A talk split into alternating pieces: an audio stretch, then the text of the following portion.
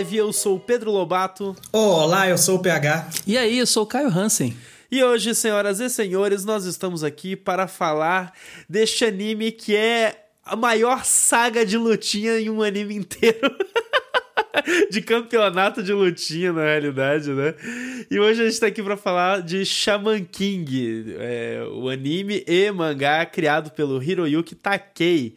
Que, cara, a gente tá falando de Shaman King, eu tenho que aqui, tipo, abrir alas para o nosso querido PH, né? Porque é o anime dele.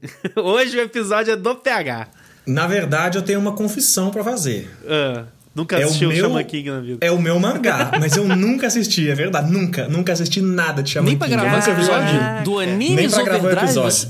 Você Nem. não viu o anime pra gravar o Animes Overdrive? Hoje vai ter que ser Mangás Overdrive pra mim. Não é Mangás Overdrive, cara. Ai, meu Deus do céu. Cara, eu li 34 volumes, 33, né, quase, porque tem o que não foi publicado, nós vamos falar disso em três dias. Então, eu Inútil, acho que tudo porque bem. a gente vai falar do anime? Pode desligar e tá. embora. então falou, galera. Obrigado. Até semana que vem.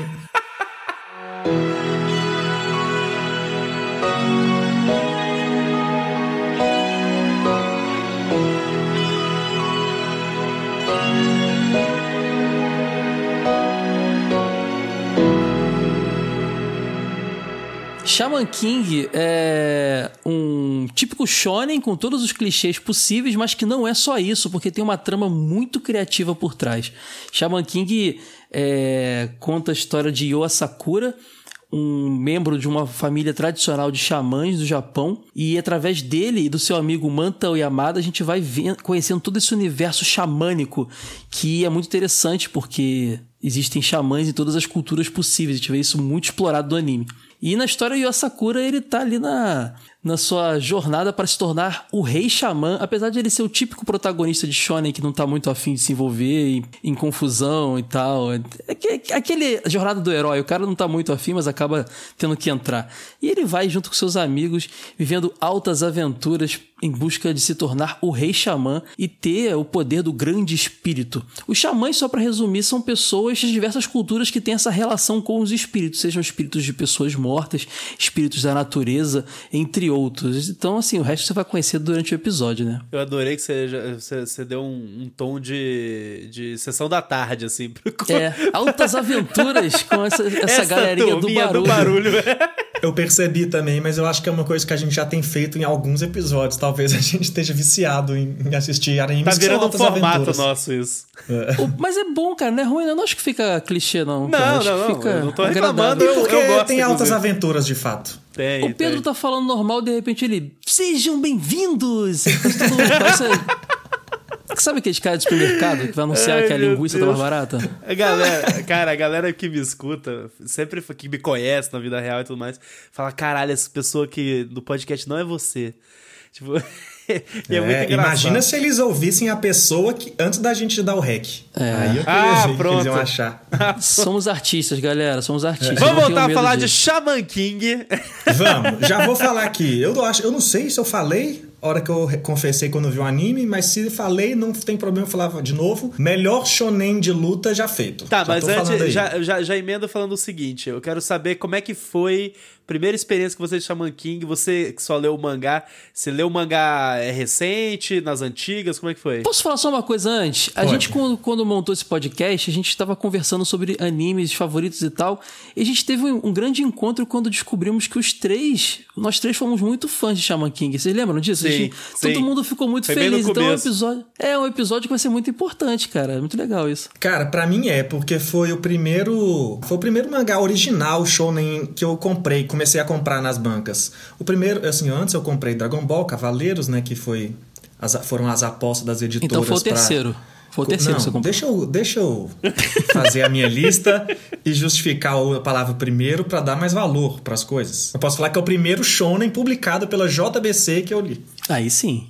Então, mas é porque é isso, é porque o Dragon Ball e o Cavaleiros já eram obras conhecidas, né? Eu só tava consumindo em forma de mangá. E aí, Shaman King eu não sabia nada, só comprei porque era um número um que tava nas bancas. E comprei por muito tempo, até que um mês que vai faltando dinheiro, você não compra, vai ficando atrasado e abandonei. E alguns anos depois, que deve ter o que agora uns 5 anos, eu fui atrás de todos os volumes que eu não tinha e comprei na internet. E aí li até o fim, e aí descobri que não tinha fim. E agora li de novo para esse programa, o mangá inteiro, que eu acho impec impecável, não vou falar não, ele tem muitos problemas.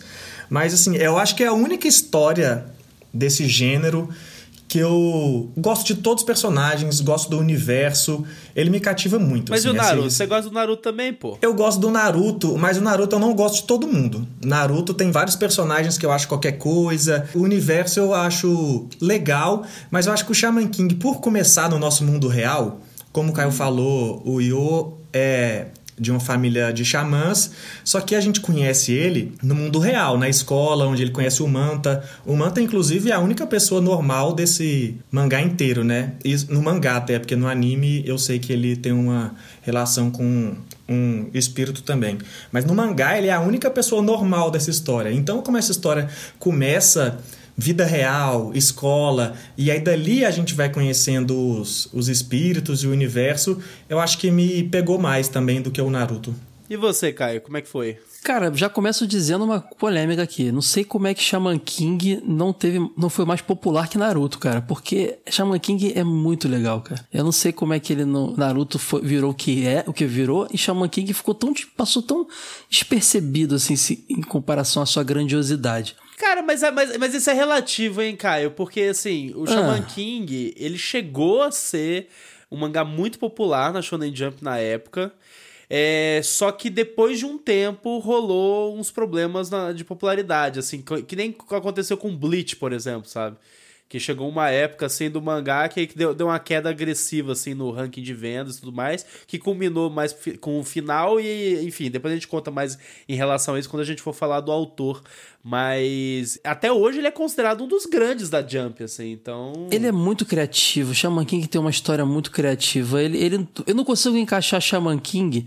Eu vou falar da minha experiência já já, mas eu não consigo encaixar Shaman King em nenhum daqueles pré-con, preconceitos fica errado. Aqueles, aqueles formatos que a gente já comentou de rinha ou de armaduras. Ele, ele é de luta, sim. Como, como não? Mas ele, é, ele é, um, é um anime que é um torneio de luta inteiro, o anime inteiro. Não, mas o que o cara tá falando não é isso. eu é, tô tipo, assim, brincando. Assim, eu sei. É de, é, mas assim, eu acho que a gente não consegue encaixar, talvez, em nenhum, mas ele passa por todos. Sim, ele sim. passa por isso. Do, o, o espírito vira armadura, tem os espíritos que são mechas, tem Nossa, um espírito é que é só de jutsu. Então, assim, ele consegue. Genial. Eu acho que o fato de pegar isso e ser espíritos, e aí ele ficou livre para ir para qualquer lugar. Sabe? Mas ó, a minha experiência com o Shaman King é muito relacionada à, Fox Kids, né? Porque a gente estava naquela febre dos animes lá nos anos 2000, logo após 99, que foi um ano muito importante, quando Pokémon, Dragon Ball chegou, chegaram aqui no Ocidente, pelo menos no, no Brasil e trouxeram animes para cá. O Ocidente como um todo, né? E todos os canais, acabam ou não, queria tra queriam trazer sua leva de animes. A Fox Kids criou aquele invasão anime e trouxe, né? Fox Kids a gente sabe que teve muita coisa ruim, seja porque anime, os animes eram realmente ruins ou porque eram destruídos pela Saban, americanizados demais. Eu posso dizer que ao lado das temporadas de Digimon, Shaman King eram as melhores coisas assim que que foram exibidos na Fox Kids e acho até que foi o melhor anime exibido da Fox Kids. Eu conheci lá, conheci assistindo na Fox Kids. Sei que passou na Globo, mas foi numa época que eu tava estudando de manhã. Então eu não assisti Shaman King na Globo. Eu não sei nem se foi exibido inteiro, mas eu acho que ele não teve essa repercussão toda com os, os, os telespectadores de TV aberta como teve com a galera da Fox Kids, assim. Uhum. E também acho que é um dos animes onde a Saban, ou seja lá quem, a distribuidora que, que levou até Fox Kids, respeitou mais a obra original. É, ele próprio não respeita tanto o mangá em algum momento ali, mas o anime que a gente viu é muito próximo do que o pessoal viu no Japão. E é incrível, foi assim que minha experiência, cara. Eu fiquei, eu pirei. Ah, e assim como o PH, eu comecei a comprar o mangá assim que saiu, porque eu lembro que eu já tava pilhado, porque eu lembro que eu não tava assistindo direito, eu não conseguia assistir com a frequência que eu queria, então eu perdia muitos episódios. E aí quando eu vi o mangá sendo vendido, eu já tava colecionando Cavaleiros, outras coisas, eu falei, vou colecionar esse aqui. Era o típico mangá que eu poderia comprar três edições e, e, e abandonar, mas eu era tão bom, tão envolvente, que eu comprei até o fim, cara, e acompanhei, foi muito bom. Cara, a, a minha experiência, ela se assemelha um pouco no início, assim, com o Caio, porque eu conheci Shaman King pela Fox Kids. Minha primeira experiência com Shaman King foi através do, do desenho mesmo, do anime. É, assistindo, assim, naquela época que a gente consumia TV é, a rodo, né? Tipo, você, você assiste tudo que tá passando. E aí, pra nossa felicidade, né? Pra minha felicidade, Shaman King era uma dessas obras excelentes que passavam na, na, Fox Kids, dentre diversos animes e desenhos que passavam lá. Eu cresci com aquele anime, assim, tendo me marcado de certa forma naquela época, porque eu gostava bastante já. E eu lembro de assistir com meu irmão mais novo. É, o anime bastante. E depois, um tempo, a gente inclusive tinha um jogo do PlayStation 1 de lutinha do, do Shaman King que era bem legal. E mais tarde, aí eu já tava na faculdade um amigo meu tinha a coleção completa do mangá. E, cara, um dia eu falei pra ele. Eu sabia que tinha um mangá que já tinha sido lançado na JBC, mas eu não cheguei a comprar. E aí, quando eu tava com esse meu amigo, tipo, cara, me empresta a tua coleção, é, me amarro e tal, adorava o Shaman King, deixa eu ler a história. E, cara, eu, eu juro por tudo que é mais sagrado, eu li o mangá inteiro, tipo, em três dias, assim, sabe? Porque vou falar que nem o PH e que nem o Caio. É um mangá muito envolvente, muito sensacional. E, cara, na época que eu li, eu fiquei maluco. Maluco. E, óbvio, né? Fiquei frustrado também quando cheguei lá no último capítulo do mangá e descobri que, na realidade, ele não tinha tido final, enfim. Mas a gente fala disso outra hora.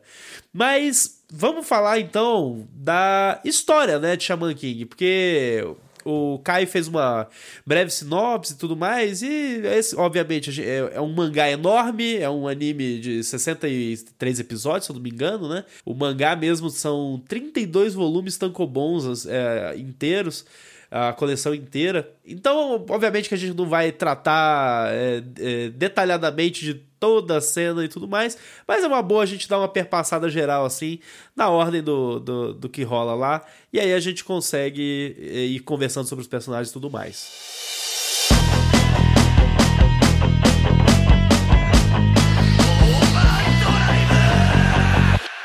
Bom, como o Kai tinha dito, né? No universo do Shaman King, tem toda uma premissa de, desse lance do rei xamã, né? E até no comecinho, assim, eles explicam que, tipo, ah, a humanidade, ela tava no seu caminho de evolução e se perdeu, interferiu no, na natureza, né, e tudo mais. E aí a figura desse rei xamã, ele vem pra, pra guiar a humanidade no conhecimento do poder, né? Pro cara ser o rei xamã, ele, é, ele tem que ele é o recebedor do tal do grande espírito, né, que é tipo um espírito ancestral que é o que é o detentor de todas as almas da Terra, onde todo mundo quando morre, assim, a alma vai até ele e tudo mais. É Deus. É, é Deus, assim, é exatamente. Deus. É, um conceito para cada, de cada uma das religiões, das mitologias que estão envolvidas nessa história, que são várias, todas têm o Grande Espírito como a maior referência. Então, no fim das é, contas, eu, é eu o Deus essa... de cada uma dessas religiões. É, eu vejo como essa entidade que todos os povos tentaram interpretar e cada um a sua maneira, né? Isso. É, cada, cada cultura, é, no nosso mundo real, cada cultura e cada religião dá um nome, só que aí, né, nesse caso do Shaman King é, todas reconhecem o nome Grande Espírito, pelo menos no mundo dos xamãs, né, obviamente. Inclusive, assim, é, vou até dar uma desvirtuada nesse negócio de falar da história na ordem e tudo mais dos personagens, porque eu achei muito pertinente isso que vocês falaram, da questão do as diferentes religiões é, e, das percepções dela e da união de todas elas nesse conceito divino, né, do, do grande espírito e tudo mais, nesse, nesse background aí do, do Shaman King os, os, personagens principais que a gente tem ali, aquela nossa trupe ali, é, eles são muito heterogêneos, né, entre si.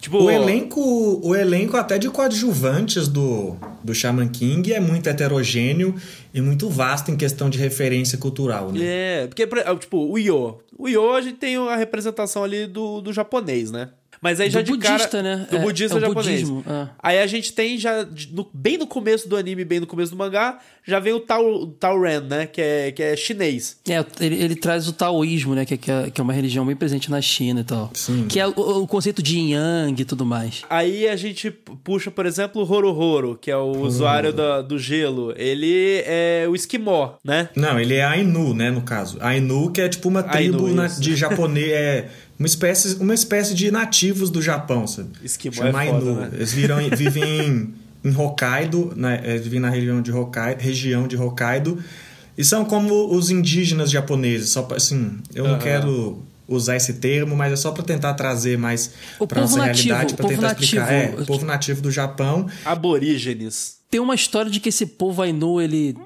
veio é, peregrinando, né? Veio andando lá das regiões nórdicas. Então, assim, ele, por isso que tem essa relação também com, com frio e tudo mais e tal. Mas aí isso é um conceito de estudo, né? Não, porque o povo é muito antigo. Por isso que ele tem essa relação com, com os nórdicos e com os vikings Sim, e tal. Sim, perfeito. E o Chocolov, né, cara? Que, pô, personagem ali de, de origem africana e tudo mais.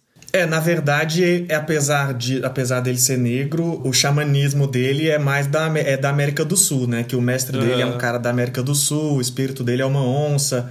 Ele até veio da Amazônia, depois eles começam a mostrar coisa de Machu Picchu.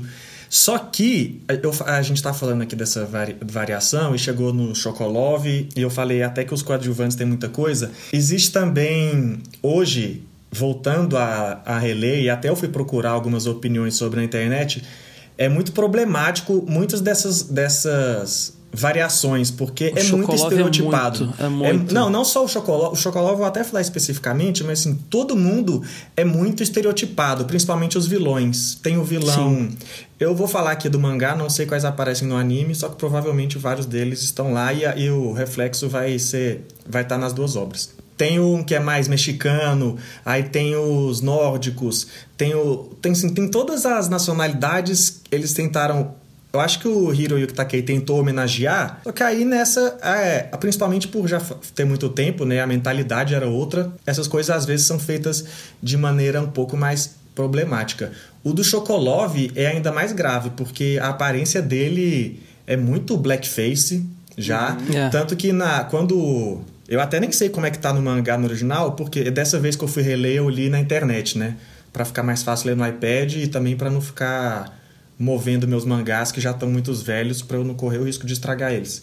E aí eu li em inglês. É, eu não sei como é que foi na publicação da JBC aqui na época, mas nessa publicação dos Estados Unidos, ele já tem mudança no visual. Os lábios dele não são igual era no original, que aqueles lábios brancos no meio de uma face negra, sabe? Que é bem característico da blackface. É o, Eles já é, colocaram... de estereótipo de Jim Crow, que é aquele... Isso, que é aquele cara, né? Aquele cara que, que, era um ator branco, que fazia sempre. Era um personagem sempre retratado como um negro burro, preguiçoso, e era, geralmente eram atores brancos que faziam no passado, pintando a cara de preto, que era fazer blackface, e sempre com aqueles lábios estereotipados. E ele é exatamente essa figura, né? Que hoje em dia é abominado esse tipo de estereótipo. E aí, quando eles, quando eles foram publicar Navis lá nos Estados Unidos, eles redesenharam todas as bocas só para ele ter uma boca normal como todos os outros. E não só isso ao invés dele chamar Chocolov, ele chama Joko, que é só uma piada para ser porque Joker, porque ele é muito piadista, sabe? Eles Entendi. tiraram isso de para não ficar nada, para não ter nada que possa causar alguma ofensa, tenha sensibilidade racial, ainda que isso esteja na obra em outras coisas, né? Mas essa que era mais evidente eles tentaram reduzir. Só que, em, apesar da gente, de eu estar tá fazendo esse, essa vírgula da, do que é de negativo, ele é bem positivo, principalmente no trato da, da cultura espiritual desse, dos protagonistas, principalmente. Né? Ele explora com, uma, um, com muito mais respeito do que esses vilões, uhum. do que desses variados. Não, e só para fechar, né, a, a, alguns dos outros personagens, né, que, que agregam nessa heterogeneidade aí e tudo mais, a gente tem o Lyserg, né, que é, que é o nosso Shun de Andrômeda aí do, do Shaman King. Com Sherlock Ele é total Holmes. Shun, cara. Ele, inclusive, total, eu, total. Te, eu, tenho, eu tenho a teoria de que ele realmente é, é, é influenciado pela cor do cabelo, pelo seu é, é, é jeito mais suave, sensível e pelo poder dele do pêndulo que lembra muito a, a corrente do Shun, né? É bem possível, né? Porque até, até o próprio Shaman King, a evolução da relação dos personagens com os espíritos, tem muito essa coisa de armadura e no final tem um arco bem parecido com Cavaleiros. Sim. Pode ser que. Eu acho, eu acho que, que tem influência. tenha pescado muito aí. Só uma curiosidade sobre o Lyserg é que eu falei, vocês falaram do Shun, mas ele também é inspirado muito no Sherlock Holmes, né? Ele é um detetive Sim. ele é inglês, né? britânico. Né? O nome dele é Lyserg e o nome da fantasma dele, da fantasma, do espírito parceiro dele, é Morfine, que, que são duas duas referências a morfina e Lyseg de ácido lisérgico de LSD, que são drogas relacionadas aí com o o passado do Sherlock Holmes, né? Apesar de que eu encontrei essas informações, só que eu encontrei mais que o, o Sherlock Holmes de, se dizia viciado em morfina e cocaína, não LSD. Então, talvez o Hiroyuki Takei se confundiu ou as minhas fontes se confundiram. Mas ele tentou fazer essa homenagem, você pode falar assim, essa referência com, com, os, com os nomes. E a Morphin lá, a, a é uma fadinha, né, cara? Então ele seria aquele lado xamânico ali que faz uma referência a um lance meio conto de fadas até, né? Uma coisa meio celta, talvez, sabe? Que é uma religião muito antiga lá na região mesmo onde fica a, a, a Inglaterra hoje em dia. Que é e faria druidas. até sentido isso também, é. porque aí depois ele se relaciona com um grupo que espelha mais o cristianismo. E foi a jornada dos pagãos, dos pagãos da, do Reino Unido, da Inglaterra, né? Saiu Caramba, desse pagão, acreditar em fadinhas e foi pro, pro cristianismo. Caramba, pode crer. Eles, eles, eles, representaram ali, então, essa, essa conversão brusca que a igreja no passado fez, né? Caramba. Genial. A gente também tem personagem, as personagens ali legais, cara. O, o Fausto, ele é uma referência genial ali a, ao necromancismo, né, cara? Cara, o, cara, o, o Fausto, Fausto, é, é muito maneiro. Velho. Maneiríssimo, maneiríssimo. Quando ele volta mais pra frente, eu tenho certeza que foi porque a galera tava mandando Sim. carta pra Shonen Jump pra pedir Aquele pra vilão que todo mundo gostou, aí o pessoal pedia pra voltar, vamos transformar ele num anti-herói. Porque é, ele, é, ele, é um, ele é muito legal, né, cara? Ele faz referência a ao Fausto Vlad Tepes, né? Que era o antigo. Isso. A figura histórica que deu origem à história do Drácula, né? E também faz referência ao Fausto e o Mephisto, né? Aquela história lá clássica do, que, do cara que vendeu a alma pro demônio no Mephisto e uhum. tudo mais. É genial demais ele, cara. Eu acho ele. E, e ele, é necrom, ele é necromante, né? Ele, ele, consegue trazer cadáveres de volta à vida. A gente vê isso de duas formas nesse anime, porque a irmã do Ren, ela também é uma necromante, só que daquela, daquele estilo chinês. E que são zumbis chineses, né? Aqueles famosos zumbis chineses, que é uma mistura de zumbi com vampiro, que são os corpos que se movimentam pulando com uma. Tanto que o espírito os... dela é aquele zumbizão lutador, né? Tipo, meio que um é, monge, o... assim. Bruce Lee. É o Bruce Lee. É, o Bruce Lee. É, é. é Lee Pai Long o nome dele. Lee Pai Long, é. Usa aquele selo na cara para poder se mover. Ele só não fica pulando igual na história original, porque fica meio brega, né? Ele, se, ele anda normal. porque nos filmes antigos, esses zumbis ficam com o braço para frente pulando, assim. É muito engraçado. Mas assim, né? Tipo, até já agora puxando um pouquinho mais pra história, a gente falando de todos esses personagens e tudo mais, mas a forma como eles se, se, se unem, né? Tipo, em, em, toda essa loucura total, é justamente na questão do torneio xamã, né? No Shaman Fight lá, que é, tipo, eles todos estão, em tese, disputando a vaga para absorver o grande, o grande espírito e poder virar Deus, né? Inclusive, caramba, né, velho? Que premiação é essa? É, e por incrível que pareça, são 32 volumes e mais os que saíram depois, fica, são 300 capítulos de história. Isso. E, no, e é... In, a gente pode falar que é só um arco. É, Porque só, é óbvio. Desde é o início inteiro. até o fim, é, queremos ser o Shaman King, vai ter um torneio Shaman King, e do primeiro capítulo até o último capítulo Isso. é só essa história. Não tem Naruto, Naruto Shippuden, Doze Casas e Poseidon, Isso. é uma história só. E detalhe, se, se fosse para falar que, tipo, ah não, tem uma parte ali que não é, é literalmente só os primeiros, é, sei lá, o primeiro volume ali. Porque a gente tem a introdução do Yo lá em Tóquio, aí ele conhecendo o Manta, que é o aluno que é o, a gente é o não cidadão falou do normal. Manta, ele... É, ele, ele é a gente não falou do Manta que ele, não é, ele é importante, mas ao mesmo tempo ele é chato a beça, né? Não, mas o Manta. Isso, né? Ah, só, eu não eles gosto. Têm... Primeiro que esse 90% Explica o Manta aí, Caio. 90% dos personagens que a gente mencionou agora só aparecem depois da metade do mangá. Olha que doideira. E do anime também. Eles não são os personagens que é, pô, o Lizeg e o, o Chocolov é lá no final, sabe? É, só o, só o Ren aparece no, no início, né? Ele já aparece como o primeiro vilão. Não, mas não é tão que ele é o rivalzinho, assim, né? Não, não é tão não, cara, assim, é, é bem assim, longe, o cara. O Chocolov é já é bem mais pra frente. O Exatamente. Jogo, o Lizeg também já é bem mais... É assim, ó, o Ren aparece no começo. O Ren, ele quer fala sobre o confirma que vai ter o Shaman Fight pro Io, porque ele tá ele já tá bem treinado, ele é o primeiro Isso. vilão da história. Então ele vem da China. E é o rival também, o... né? É o rival. É que depois eles viram. Fica o Vegeta do Goku dele, né? é. né? O Sasuke, Não, e tem um, lance, tem um lance muito tem um lance muito doido, porque o Ren, ele é de uma família tradicional de xamãs chinesa, e ele treina muito para se tornar o rei xamã. O Yo é, é, também descendente da família rival japonesa, e ele não quer aquilo, ele é meio que obrigado. Mas ele é tão talentoso, isso irrita muito o Ren, porque ele tá sempre um passo atrás do Yo. Só que o, o Yo não tá tão interessado nisso, então isso irrita muito o Ren. O negócio dele é que ele não quer treinar. Então, pra não treinar, ele quer como ele não quer treinar, ele quer ter uma vida boa. Então, para ter uma vida boa, ele precisa ser o Shaman King para poder finalmente ter a vida Isso. boa dele. Sabe? Mas a primeira motivação dele foi a, a, a Ana, a Ana que é a a, a, a prometida pro rei A Xamã, prometida né? a, ser, a ser a esposa dele um dia, que é a namoradinha dele, e ela quer ser a esposa do rei Xamã. Isso. Então ela meio que obriga ele a se, a se tornar. E a gente não falou também aqui do Ryu da espada de madeira, que é uma referência ambulante a Jojo Bizarre Adventure, cara. E, e também ao Zé Bonitinho, né? E também ao Quabra. Zé Bonitinho, velho, não. É, cara, ele é referência àquele estereótipo japonês do delinquente, com aquele é, topetão. Não, mas o visual e coisa é muito Jojo mesmo. É assim. Jojo, não, É muito Jojo. Tanto é que o cabelo dele, aquele topetão, ele vai sendo destruído ao longo do anime e ele, em vários momentos, tá em, em formatos diferentes, cara. De coração, isso é né? Muito. Nossa, isso eu acho dois isso chifres, eu odeio assim. quando mas, eles começam essa empolgação. Mas ele assim, acho, cortou assim, eu acho a cada cinco cara. capítulos corta o cabelo dele de novo.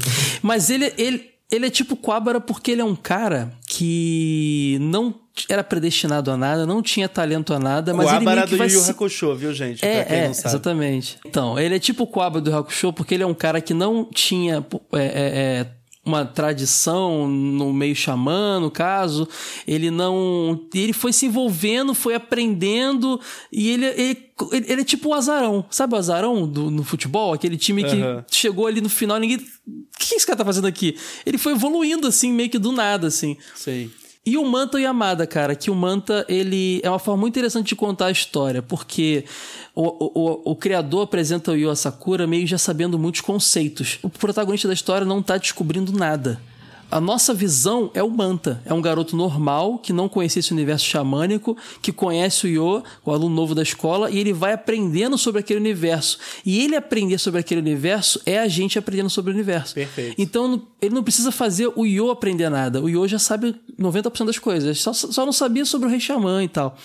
E o Manta faz esse trabalho pra gente. Eu acho muito interessante como eles usam o Manta, porque o Manta, nessa posição, ele não é só o cara que está aprendendo. Ele é o cara que ele fica tão curioso pelas coisas que estão sendo apresentadas que ele estuda muito e às vezes ele é até o cara que traz as respostas. Que é. o Yo é um cara despreocupadão, não tá ligado em nada, então é o Yo que fala: putz, pesquisei aquilo que você falou aqui e se podia fazer isso. Então ele não é só um cara inútil pra gente ver a história é, pelos olhos no, dele. No comecinho da, do mangá, isso ainda fica bem claro, né? Até por causa da questão do Amidamaru, né? O Amidamaru, que é o espírito do Yo, que vai acompanhar ele, né? Durante toda a série, é, que vai quem vai dar forças para ele e tudo mais, porque nesse mundo, os xamãs, eles é, sempre têm um companheiro que é um espírito que vai meio que, tipo, ajudar ele ali a dar um poder. Aí o Amidamaru, que é um samurai lendário, tipo, e o Manta, no comecinho lá do, do mangá, né, e do anime, ele que faz a pesquisa pro Yo em relação a, a onde que tá a espada do, do, do Amidamaru, né, e tudo mais, e aí descobre toda aquela situação para ajudar o Yo né, a, a, a, se conectar com o, Amidam, o Amidamaru e o Amidamaru topar ser o parceiro dele. É, né? E depois que realmente começam a, a batalhas do torneio, ainda que na primeira fase, aí o Manta começa a ficar um pouco mais ignorado. Eu, eu li que no, no anime ele é um pouco mais bem aproveitado, mas no mangá ele vai ficando bem de lado, bem de lado. Só no finalzinho volta a aparecer porque o pai dele aparece na história. Cara, eu particularmente não tenho nem lembranças específicas sobre o Manta no anime, sabe? O Manta na minha cabeça é, sempre ficou muito tipo aquele personagem que você esquece, sabe? Que ele tá ali. Tanto que. É engraçado, tipo, pra preparação pro podcast e tudo mais, fazia, cara, muito tempo que eu não lia, pegava para ler ou ver é, uns vídeos dos episódios, sabe? Tipo, eu, eu não reli o mangá inteiro que nem o PH e nem revi tantos episódios, mas eu vi algumas coisas, né? E, cara, o Manta é um personagem que, tipo, se você falasse para mim há um mês atrás, assim, dois meses atrás, sobre Shaman King, eu, na minha cabeça eu tenho todos os personagens menos o Manta, saca? É mais difícil lembrar dele mesmo, porque o que marca acaba sendo as lutas e os poderes e É, a relação dos é. personagens no torneio. E é quando ele é um pouco mais esquecido mesmo. E um negócio que eu, eu é, até queria puxar, porque acho que é uma das paradas que eu mais acho maneira no, no, no Shaman King é, em relação ao tipo, ah, beleza, tem a lutinha, torneio, aí tem a parte cla- classificatória e tudo mais, aí eles vão indo, indo, indo, é, porrada com um monte de gente lá, né? Que é o lance da. O Hiroyuki Takei, eu acho que ele foi muito feliz quando ele desenvolveu a história, pra fazer com que a gente sinta a progressão dos personagens, o, o quanto eles vão ficando mais fortes, sabe? Conforme eles vão treinando, e em alguns casos, né, morrendo e ressuscitando, e isso deixa eles mais fortes também. É, mas essa, essa noção de poder, de aumento de poder no Shaman King, eu, eu acho fantástica, saca? Porque, tipo, o, o Yo, assim, só pra dar um exemplo aqui, é bem básico, é, ele usa uma, uma katana, né, que é, a- que é o, a, a arma do, do Amidamaru, que é o espírito dele. Aí, conforme ele vai ficando mais forte, é, tipo, é- é- ele vai usando uma espada maiorzona, saca? Tipo, Não, é porque a evolução dos poderes é o seguinte: começa Oversoul, né? com uma pos... não é começa só com a possessão o espírito entra no seu corpo então você se move como ele no caso do Isso. Yo ele se move como um samurai só que depois ele desco- eles descobrem à medida que eles vão evoluindo e avançando no torneio que o negócio é usar o oversoul né que você falou que é pegar esse espírito e colocar a energia espiritual dele em algum objeto e a partir desse objeto fazer uma super energia e dali saem os poderes e as habilidades, né? E aí nisso Esse, abre esse é um portal. da série, cara. É, exatamente. É e até é. porque abre um portal pro Hiroyuki Takei fazer tudo, fazer tudo. Desde uma um espírito que vira armadura, a um espírito que vira uma arma, a um espírito que vira merda, um mecha. E ele poder exatamente. contar todos os tipos de shonenzinho na história dele, sabe? Gente que incorpora em espada, em balas de armas e até no oxigênio, né, cara? Olha que doideira. É, nossa, essa do oxigênio é bem doido mesmo. Isso é até um negócio massa pegar que você falou, tipo, é, sobre o Hiroyuki Takei, assim. Porque ele é um cara muito interessante, se vocês pegarem algumas entrevistas dele por aí, é, pra ouvir ele falando até, inclusive, sobre o processo dele como mangaka, o- as intenções, o que, que ele queria. Ele é um cara que, tipo, ele cresceu, ele começou cedo, assim, na- nesse mundo de mangá. Ele teve influências muito fortes, assim, numa galera, tipo, era de ouro, assim, de, de Shonen Jump e tudo mais. Tipo, ele trabalhou dividindo sala com Nobuhiro Watsuki, saca? Do Samurai X, o Eiichiro Oda do One Piece, sabe? Então ele tinha essas influências muito fortes com ele e ele amava fazer isso. E ele fala que, tipo, no fim das contas, ele queria era fazer uma- um negócio legal, sabe? Um negócio que ele curtia. Então eu, eu, eu consigo enxergar isso, eu consigo sentir isso, justamente quando a gente vê essa. Todos esses xamãs com espíritos diferentes, aí tem mecha, aí tem armadura, tem não sei o quê. Cara, eu, eu acho isso muito E bacana. até tem o. um- uma das. A gente tá falando de personagens, em um dos momentos do anime aparece o Liseg se envolve com os ex-laws, né? A gente já falou aqui de um grupo Que do são cristianismo. maneiros pra que caraca. são inspirados na- no cristianismo e meio uma forma moderna de cruzadas, vamos dizer por assim. E esses personagens, os espíritos deles são, são mechas. São, são vistos como mechas praticamente e eles estão sempre Angelicais, com né? armas de fogo. E são duas coisas que o Hiroyuki Takei gosta muito. E aí nessa, nesse arco você percebe o tanto que ele colocou os hobbies dele mesmo, que ele estava fazendo para se divertir. Que ele colocou. as- é- é- essa tanto que, tan- tanto que essa parte é muito exagerada. O tanto de luta que tem com esses anjos mechas e o tanto que aparecem as armas. E é o É momento, verdade. em, inclusive, que o mangá começa a perder o ritmo e não ter mais o mesmo sucesso que estava tendo antes, porque justamente isso que ele quis fazer para se divertir, enquanto funcionou para o público, foi o trunfo dele. Pouco tempo depois foi a ruína dele também, né? Boto fé. E mais uma referência dos X-Laws lá com o cristianismo é que o X do X seria uma referência ao número 10 em algarismo romano e Laws é leis, então seriam as- os 10 mandamentos. Ô, louco, eu nunca tinha pensado nisso. É, os Ele, 10 no mangá mandamentos. eles falam isso, eles falam. Nossa, No eu não lembrava falam. disso. Pois é. E os anjos são os arcanjos, arcanjo Gabriel. É, não, isso, até, isso é bem claro, isso é bem claro. E tem até o, o, alguns integrantes meio que caídos, né? Que não estão mais lá. Tem, que tem o, o Lúcifer, né? E tem é, o Azazel. Tem que é, é, outro demonião lá na história e tal. Outro anjo caído e tal. É bem, é bem doido. E, cara, a gente tá falando dessa galera e tudo mais, isso aqui, a gente ainda não falou do nosso vilãozão, né? O, grande Raô, Raul aí, Raul que é. Raul Asakura, que é o irmão gêmeo do Yor, do nosso personagem principal. Que, cara, é, ele. Até o PHC que releu recentemente pode lembrar um pouco melhor da história dele. Mas o lance é que ele, ele é reencarnação, né? De um, de um cara antigo que foi, tipo, um dos fundadores da família Sakura, né? Que é do, do Yo. Na verdade, ele é um cara de mil anos atrás. E aí a segunda reencarnação dele é na família Sakura e a na terceira é essa dele de agora. Essa do, desse torneio. Enfim, mas ele é o vilãozão, né? Ele quer obter o, o grande espírito a todo custo, virar o Shaman King e exterminar geral, né? E ele tem um dos espíritos mais fortes, porque existem cinco espíritos e mais elementais. de todos, cara. É, ele já é começa com o espírito do fogo, que é um dos mais poderosos. Depois a gente vai ver a evolução desse conceito e tudo mais. Vai ver que o grande espírito ele é meio que formado por isso, né? O grande espírito é formado por todos os espíritos. Os elementais seriam os mais fortes de todos. Um deles é o do fogo, tem o do trovão, da terra, do vento e, e da, água. da, água. né? Isso. É. Que no fim das contas, né, já meio que dando. pulando um pouquinho pro final. Quer dizer, pulando um pouquinho pro final do mangá, né? Porque no anime é, rola de uma forma diferente. A gente tem, é, tem é, o desenvolvimento desse, dessa história relacionada aos espíritos elementais acaba se alinhando com os nossos personagens principais lá, né? Tipo um grupo lá que acabam virando os espíritos, os guardiões e tendo que deter esses espíritos para poder enfrentar o Raul no final e tudo mais. Mas enfim, daqui a pouco a gente chega lá no finalzinho.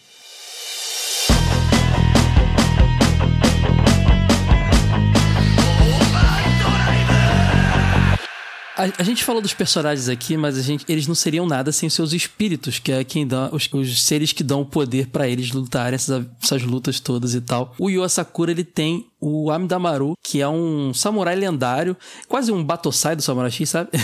que morreu há muitos anos e estava habitando o, o, cemitério ali da região, mas ele era um samurai muito conhecido, muito lendário. O Tao Ren, ele tem uma espécie de samurai chinês ou soldado chinês, que é o Basson, que usa aquelas lanças enormes, é bem legal e acaba tendo tudo a ver com a, a, a, rivalidade dos dois, né? Também o samurai chinês, o, o samurai japonês e tal. O Horo Horo, ele tem a Kororo, que é, ou a Kororo, né, que é uma entidade é uma entidade da, da cultura dos Ainu. E ela é uma espécie de duende da, da cultura Ainu, e na cultura eles controlam a temperatura, né? O frio, a, a, a chuva e tudo mais. E ele incorpora com o Oversoul, né? Acabei não falando do, do, do Yo, ele incorpora o, o Amidamaru na espada enquanto o rei na lança, né? E o, o, o Horohoro incorpora a, a Kororo no, no seu snowboard, cara. E vai gerando gelo. E para mim é um dos, um dos personagens com visual mais legal nas lutas. É assim. o que eu mais gostava. É. Tem o Chocolove que a gente mencionou, que ele tem uma. uma é, é um leopardo, né? Um leopardo, Isso. uma chita. É uma onça. É uma, uma onça, onça mesmo, né? É, é. É, um, é. uma onça mesmo. Ele representa mais essa cultura xamânica la, é, é, latina mesmo e tudo mais, incas, astecas, mais até o, nossos nativos brasileiros, nossa cultura e tudo mais. Ele, ele incorpora nas, numa garra, né? Ele tem uma garra que ele, que ele carrega, mas isso vai evoluindo de tal forma que no final já vira uma armadura toda completa que ele usa, porque... É, ele é maneiríssimo. Ele tá com a armadura, ele, ele já encontrou um novo espírito que é, é um deus. Isso. Que, ele foi pro inferno e É tipo um deus maia, deus. né? Um negócio é assim. É um deus maia, é, pode crer. E eles começam a incorporar alguns personagens mais de um espírito, realmente. É, e alguns começam a usar o, o meio de o, o, objeto para incorporar os espíritos, mais de um também, porque o, o Yo usa Masamune e ele incorporava o espírito do, do Amidamaru na espada que era dele, e depois ele ganha uma outra espada e começa a fazer uma incorporação dupla ali, é bem, bem louco. O Chocolove chega a ser até no mais pro finalzinho ali, por um bom tempo, ele é o cara mais forte da equipe, cara. Ele se, se mostra o cara mais forte por ter um, uma entidade muito forte. E a gente acabou não mencionando, é, os xamãs chegam no nível que eles precisam morrer, ou pelo menos reproduzir algo próximo ao, ao ato de morrer para ficar forte, né? E começam a se É, um lance de morre e ressuscita pra caramba, né? E o Chocolov, ele morre, ele volta muito forte. Ele Tem fica cego também, não fica?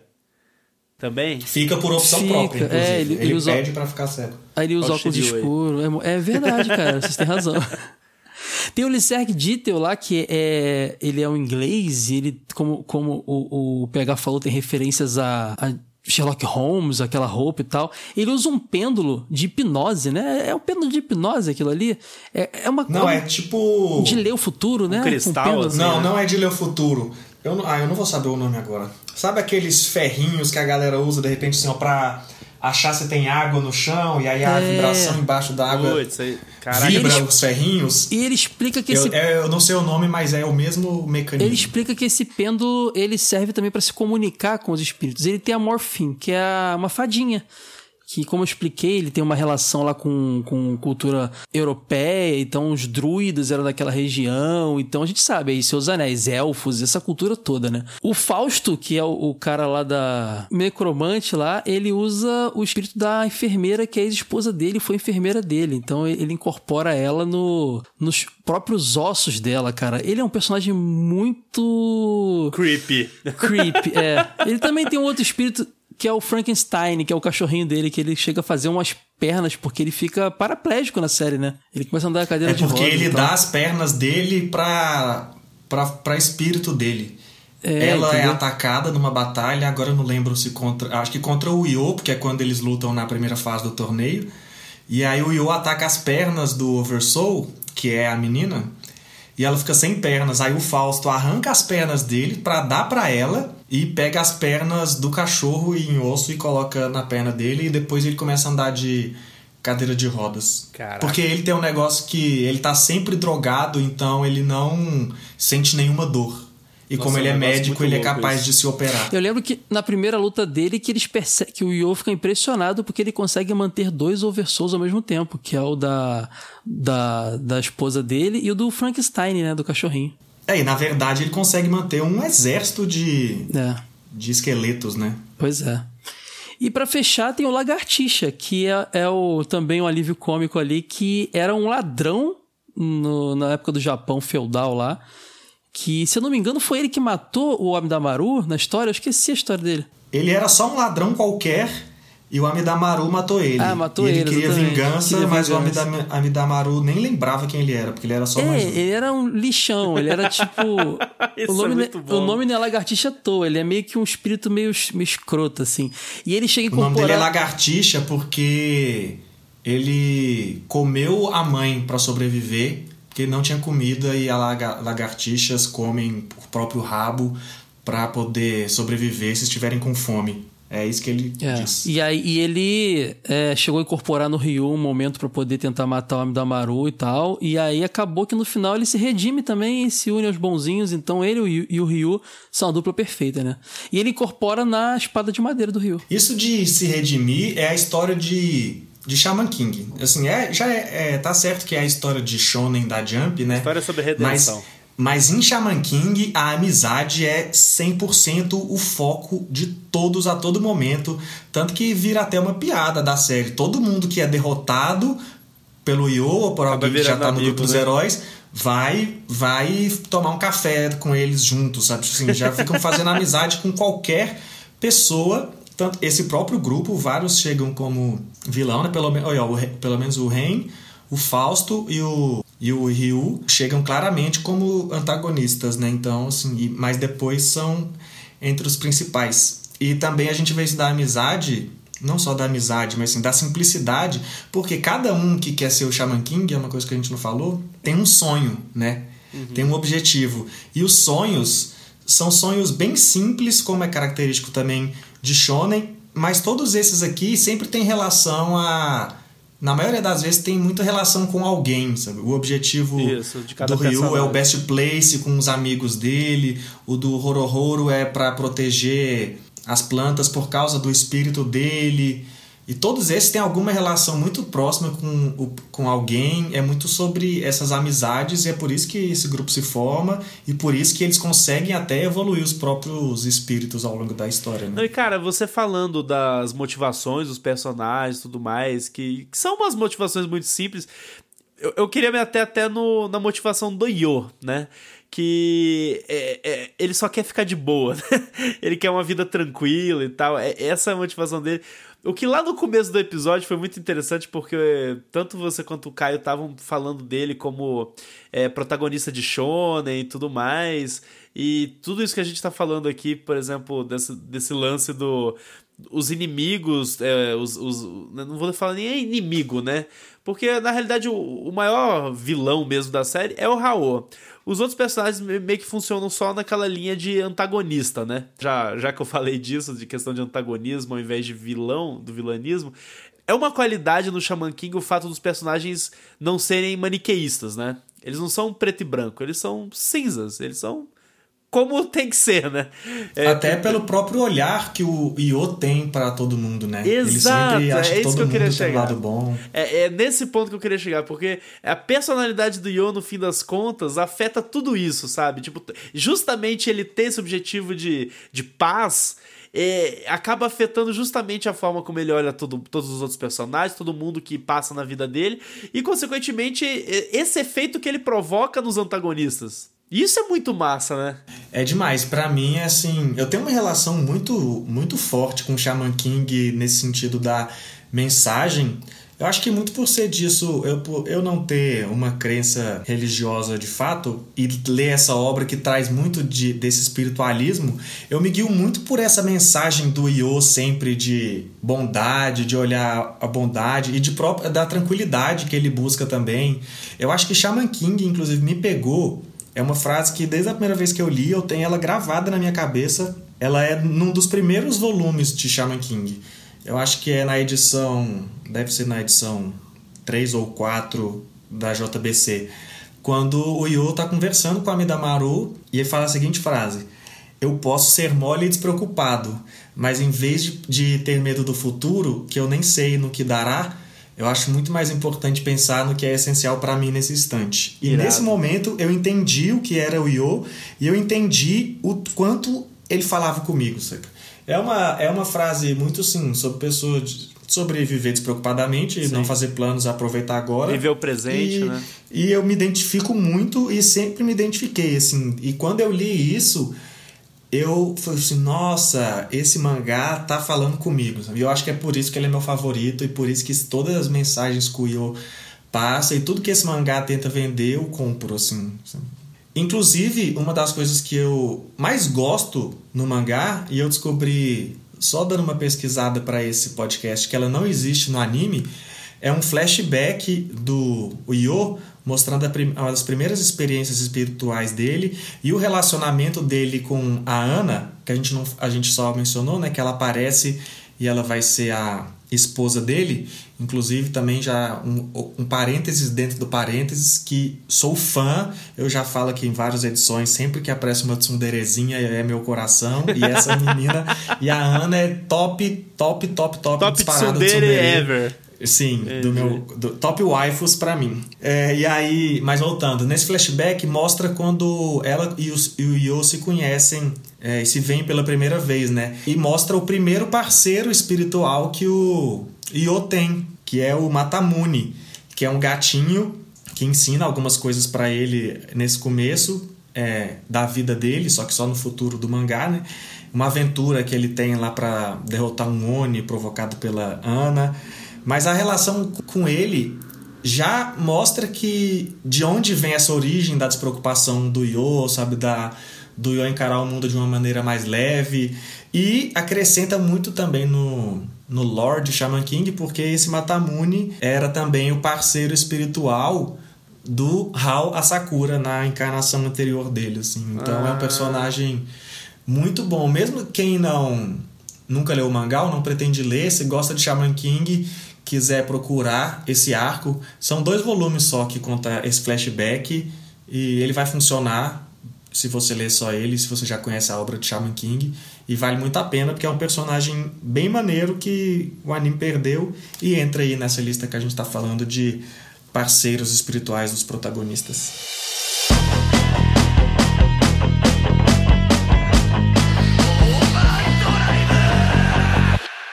Bom, gente, a gente tá falando aqui de diversos personagens, espíritos e tudo mais, as relações deles e assim, já deixou, já ficou muito claro, né, com, com tudo isso, a, a força que esse anime barra mangá tem, é, porque os personagens são os principais, né, tipo, é, é até... A gente pode chegar aqui no, tendo uma, uma conclusão, tá, nós três aqui, PH principalmente, porque é o favorito dele. É um anime com uma história muito simples. Só que os personagens são muito bons e todas essas relações que eles passam, tudo que vai acontecendo é o que enriquece a obra, né? Só que aí, pra, pra gente não deixar de falar, né, explicitamente sobre o que, que acontece nesse meio termo, até, até para quem não conhece, né, pra quem nunca viu ou nunca leu e tá pensando assim se faz sentido, tem interesse em ler ou assistir. Só para fazer um resuminho, inclusive pra gente chegar lá no final e falar da diferença do final do anime pro mangá e dos problemas que tiveram lá no final do mangá. O começo do anime do mangá a gente tem o Yo lá chegando em Tóquio, indo para aquela fase do colégio e tudo mais, e a gente descobre que tem esse tal desse torneio do Shaman King aí, que vai. O vencedor vai receber o grande espírito e ele vai virar o rei xamã. Beleza, a gente tem todo esse conceito já no comecinho ali. Aí a gente é apresentado ao, ao Ren, a, que ataca o, o, o Yo, e isso logo depois dele conseguiu o Amidamaru como espírito e tudo mais. E aí, quando o torneio começa de fato, a gente é apresentado ao a tribo Patim que são uma galera indígena americana, né, Caio? Não tem um negócio desse assim na vibe deles? É, eles são nativos americanos e eles são os caras que mais eles, eles são tipo os, os, protetores do grande espírito. Eles são aquele Isso, a tribo exatamente. que foi escolhida para ela foi a tribo foi construída em volta do grande espírito. Eles acabam sendo meio que os caras que mantêm a proteção e fazem as regras do torneio Isso, que vai ter depois exato. e escolhe quem vão ser. É tipo a galera envolvida na, na, na organização do evento, sabe? É, pois é. Não, os staffs, são os staffs. Produtores, porque, é, é, porque é um torneio milenar, né? E eles meio que tipo, ah, a gente é o responsável é a cada por 500 fazer anos acontece. 500 anos aí, então não é milenar. Meio milenar. Você, é o que você falou, é um torneio meio milenar, né? É, sim. Sensacional. ele, ele, acertou errando, Eu né? acertei errando, maravilhoso. Mas, cara, já nesse começo, a gente conhecendo os juízes da tribo Patim, que eles estão ali procurando quem que é qualificado para participar do torneio, né? E aí a gente é apresentado ao Silva, que é um desses patins aí, que eu já queria dizer agora, é só um adendo aqui, é um dos meus personagens mais bolados que eu acho do Shaman King, porque eu acho ele irado, um índiozão fortão maneiro, que usa uma porrada de espírito de animal, um braço, cada, cada braço é um animal diferente, a perna, um, uma águia, uma asa, cara, maneiríssimo, enfim. Só me incomoda ele no, ele no anime da dublagem ter virado Silva, porque ele é o Silver, né, no mangá. Nossa, é, então, é, mas, eu inclusive mas na... eu anotei Silva por causa disso. Na na versão. É, isso vem da adaptação americana, porque nos Estados Unidos foi para Silva. Porque no mangá. Pois eu, é, eu, eu chega... até nem conferi aqui no meu mangá da JBC, mas eu me lembro dele se chamar Silver. E agora Não, que eu li em inglês. JBC, tá o JBC é, era fiel ao original. É. Só que assim, chegou aqui no Brasil, os dubladores deviam falar, pô, mas Silva, vai parecer que é o tio do churrasco, tio, né? É, Vamos... é porque o cara da padaria, os, né, velho? Todos os índios da tribo Pet, eles têm nomes de metais. É, pois é. É. E como você falou, ele tem esses, esses, vários animais e ele, ele forma. Como é que é o nome daquele. Aquela. Totem. Totem, né? Ele, um ele forma, forma é. um totem, né? Bicho, é massa um demais, cara. Um totem é que massa. é uma bazuca de Power Ranger, né? Bazucão, velho. Puta merda. De é Super Sentai, né, cara? Que é uma das primeiras final. referências de Super Sentai, das várias que é. tem no Shaman King. Não, e ele é o responsável por validar a entrada do Yo e do Ren no, no torneio. E já entrando no torneio de fato, a primeira coisa que a gente tem é um teste qualificatório. Rola lá uma luta assim são três lutas e, e cada pessoa que vai ter três lutas, você tem que ganhar duas para poder se qualificar para a próxima etapa. Inclusive, até o, o, o Yo, ele ganha uma luta do Horo ele perde uma luta do, do Fausto. E aí ele empata a terceira luta com o Ren. E aí os, os, os juízes da, da tribo lá, eles validam os dois. O tipo, ah, empatou, mas os dois foram topzera, partiu, vamos, vamos lá pro torneio. Aí a gente vai para mais uma etapa desse torneio. E, gente, isso aí tudo vai rolando, assim, o anime vai tendo os episódios, o mangá e tal. A gente indo aí pra um segunda parte qualificatória do teste, em que eles são meio que soltos, no, tipo, eles entram no avião, aí quando eles estão lá, o avião ele se dissolve, né? Tipo, o avião era uma oversoul de, de, de alguém da tribo. E aí eles são soltos e ficam perdidos e eles têm que descobrir aonde fica a vila da tribo é, Patim, que aí é onde, em tese, vai começar de fato o torneio. Eles ficam no deserto norte-americano lá, Isso, tendo que achar a, a tribo, né? Exato. E aí é nessa hora que, tipo, se forma o grupo, que é o Yo, o Ryu, o Horohoro e o Ren que eles se juntam pra, pra, pra tentar achar, né, e tudo mais. E é quando o Liseg aparece também. O Liseg aparece. aparece nessa hora, exatamente. O Liseg tem uma história interessante porque ele tá no torneio porque ele meio que quer se vingar, porque ele o, quer matar o, o Raul. O Raul foi responsável pela morte do pai é dele, né? É isso né? aí. Matou os pais um dele. pouquinho mais tarde, quando eles já estão na tribo, eu acho que é quando fala. Tem uma estatística, assim, eu acho que é 70% ou 80% das pessoas que estão no torneio estão ligadas ao Hall de alguma forma. Sabe? Caraca. É, eles se unem aos X-Laws porque os, todos os X-Laws são pessoas que tiveram sua vida destruída pelo Raul, ou seja, uma família eles morta. Eles querem matar o Raul, exatamente. É, é então ele acaba se unindo a eles. Pois é. Mas então... não nesse momento. Nesse momento ainda é do grupinho dos bonzinhos. É mas, é, mas já é meio logo, assim, porque ainda nessa etapa, quando eles chegam nas ruínas lá da tribo, eles são atacados pelo grupo do Raul e eles são salvos pelos X-Law. E aí é nessa é, hora que rola essa, esse momento, assim, do Lizeg, tipo, não. É, o meu objetivo aqui nesse lugar é matar o Raul e esses caras querem matar o Raul também, então valeu, galera. Tô indo ali com com a, com a trupe da, da, da gangue do assassinato ali. A gente falou de referência a Super Sentai aqui, mas é nessa hora que a gente vê referência a Gundam e mechas no geral, porque Nossa, os anjos total, total. que os X-Law usam, eles se quando eles fazem os oversoul nas balas das armas, cada um tem uma arma, eles se materializam como robôs gigantes, né? E é, é tão legal isso. A gente, a gente falou mais cedo, e cara, é, é, fantástico. A referência é muito boa, muito boa. E eles são legais, os designs são muito interessantes. Visual, é, o visual é legal. E aí a próxima fase desse, de, de, como já não bastasse, né? Já tem um milhão de qualificatórias, mas aí a gente entra na, na numa etapa de batalha de trio então, alguns grupos são formados e aí eles vão começar a sair na porrada por aí. Então, a gente tem o grupo do Yo, do Rio e do Fausto. E a gente tem um grupo desse, da equipe principal aí, né? Do Ren, do Horo Horo e do Chocolove, que é a hora que a gente. Que tipo, aparece na história. Aparece na história. Cara, tem uma coisa engraçada porque. E o Lisseg todo... não tá nesse grupo porque ele já ele tá ficou nos X-Laws. Os X-Laws se, se dividem em três grupos, né? Porque eles eram vários. E o, o Lisseg tá num deles. Uma coisa engraçada é que todo Shonen tem que ter um torneio, né? Só que eu acho o torneio de Shaman King, dos animes que eu assisti, posso falar de todos, um dos melhores torneios de Shonen que eu vi empatado com o Yu Yu Hakusho, cara. Uma, uma, uma é vantagem. É, do torneio do Shaman King é porque geralmente é, existe uma história no anime e depois eles inventam um arco de torneio e o torneio é só um pretexto para trazer personagens novos. Né? Isso. Que é para trazer personagens novos, trazer um arco novo e ver se resgata o público com popularidade de novos personagens. E só que no Shaman King, desde o início a proposta já é o torneio. Já é desde o Então começo. quando o torneio começa, você não precisa só ver lutas do torneio. A história se desenvolve entre o torneio também e tem lutas fora disso, Isso. porque a história e o torneio estão se desenvolvendo em paralelo.